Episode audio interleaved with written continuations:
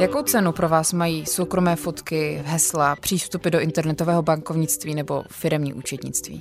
Stovky, tisíce nebo desetitisíce. Představte si, že přijdete o celý svůj počítač. Kolik byste zaplatili, abyste svoje data dostali zpět? Já jsem Jana. Já jsem Honza a tohle je podcast Cookies. Nedejte hackerům svoje data zadarmo.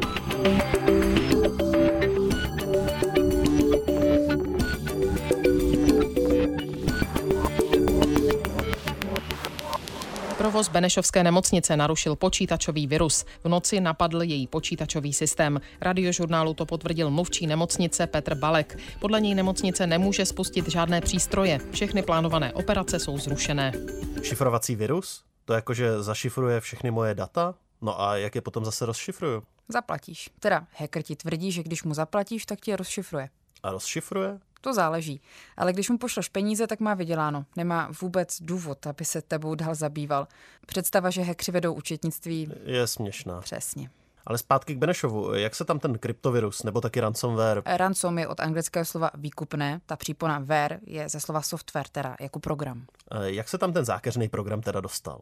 Podle všeho přes e-mail. Někomu v nemocnici přišel mail, ve kterém se psalo, máme u vás fakturu po splatnosti, můžete se na to podívat, nebo něco takového. To je ale docela směšný. Mně takových mailů chodí hromada, rovnou je mažu. Tenhle byl ale udělaný chytře. Tvářil se jako, že navazuje na nějaké předchozí maily. Na první pohled vypadal, že je součástí korespondence, která už nějakou dobu probíhala. A v tomhle mailu byl ten vir? Hm, byl tam dokument pro Microsoft Office. Všichni ty programy používáme, Word, Excel, PowerPoint. Jasně, ale jak dostanu vir do Excelovské tabulky? Jako makro. Součástí těchto dokumentů může být i kus kódu, který něco dělá. Na novějších verzích těchto programů jsou takové funkce zablokované, ale na starších se spustí automaticky. Nebo hackři napíšou, že abys viděl tu fakturu, musíš povolit spuštění toho makra. Což člověk, který se bojí, že někde dluží peníze, nejspíš udělá. Je to tak. Tahle první část toho programu dostala hackerské jméno Emotet. Hustý. To má jako každý vir takhle drsňácký jméno? Obvykle jo. Dají mu ho bezpečnostní výzkumníci, kteří vir jako první odhalí a popíšou. No a tady ten Emotet? Ten nejdřív proskoumá celý počítač, celou síť, pak si do počítače natáhne kamaráda, který se jmenuje Trickbot. Ten vykrade co nejvíc přístupových údajů a hesel a pomocí nich se snaží dostat co nejdál. Je to takový průzkumník, který chystá půdu pro třetího z téhle trojice. A to bude zase nějaký hustomeno, že jo? Ryuk. Podle postavy z animovaného japonského seriálu. Myslím, že to je v překladu Bůh smrti, takže asi jo, asi to je husto jméno. Ryuk potom počítače zašifruje. A řekne si o výkupné. U klasického vyděračského viru ano. Ten hned, jak se do počítače dostane, začne šifrovat a hned vám vyskočí tabulka, kolik bude stát dešifrování. Takže můžeš na neto narazit na směšné částky za rozšifrování od pár stovek po miliony. Záleží, který ransomware se ti do počítače dostane. U Ryuku je to jiné. On nechce to výkupné? Chce. I ten v Benešovské nemocnici chtěl, ale ne tak o Katě. Všechno zašifruje a v počítačích nechá soubor s e-mailovou adresou. Na to pak musíš napsat a začít s tučníky vyjednávat o výkupném. Oni taky můžou část dat rozšifrovat, aby ukázali, že mají k šifře klíč. A kolik to rozšifrování toho Ryuku tak přibližně stojí? To je zase různý, ale v průměru je to asi 670 tisíc dolarů, tedy přes 15 milionů korun. No, nevím, jestli takovouhle cenu úplně mají fotky v mém počítači. No to asi ne, ale jakou cenu mají data pacientů v nemocnicích? Třeba ta Benešovská na mail neodpověděla a rozhodla se nic neplatit, data měla zálohovaná. Ryuk totiž necílí na tebe nebo na mě. Klasickou obětí je velká firma, právě nemocnice nebo státní úřady a ministerstva. Jsou to instituce, které mají citlivá data, za která nejspíš zaplatí. To jim ale asi moc nepomůže, že jo? Těžko říct. Asi kdyby to nerozšifrovali nikdy nikomu, tak by časem lidé přestali za ransomware platit. Na druhou stranu šance, že to rozšifrují, není velká a hlavně když zaplatíš, podpoříš tím další útoky.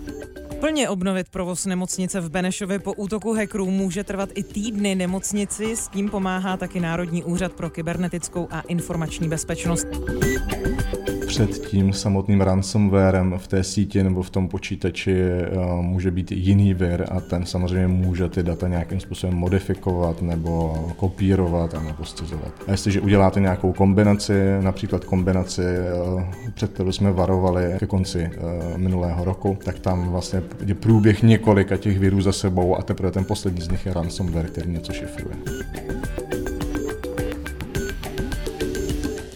A co na ně teda platí? Aktualizace.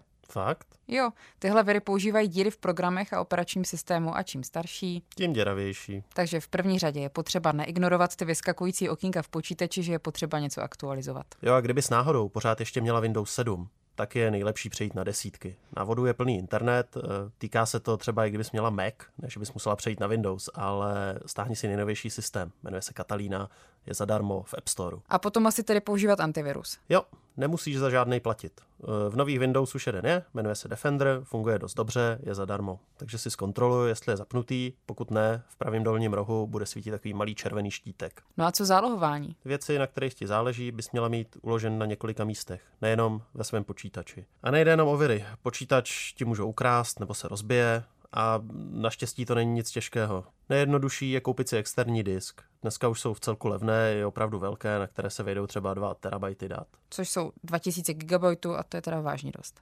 No a potom ho zkrátka připojíš k počítači, Mac by se tě rovnou zeptal, jestli ho chceš použít k zálohování. Na Windows se ten program jmenuje nepřekvapivě Zálohování. Trefa. No a pokud ti potom nějaký vir zašifruje disk, Nebo počítač zkrátka odejde. tak ty data obnovíš ze zálohy. A zálohovat nemusíš jenom na externí disk, dneska už to jde, jak se říká, do cloudu. Zkrátka si ten disk někde pronajmu. Jo, a nainstaluješ si program, který tam ty data pošle přes internet. Takových služeb je plno, stačí hledat. Pokud si nějakou takovou vybereš, dej pozor, aby si už na tom svém počítači mohla nastavit heslo, kterým se ta data zašifrují, ještě než se pošlou někam po síti. Šifrování může totiž fungovat i pro vás, chránit vaše soukromí. Ale o tom zás někdy jindy. To byl první díl Cookies. Další díly najdete na serveru iRozhlas.cz, v aplikaci Můj rozhlas, nebo prostě tam, kde posloucháte svoje podcasty. A příště se mrkneme na hesla. Tak zatím.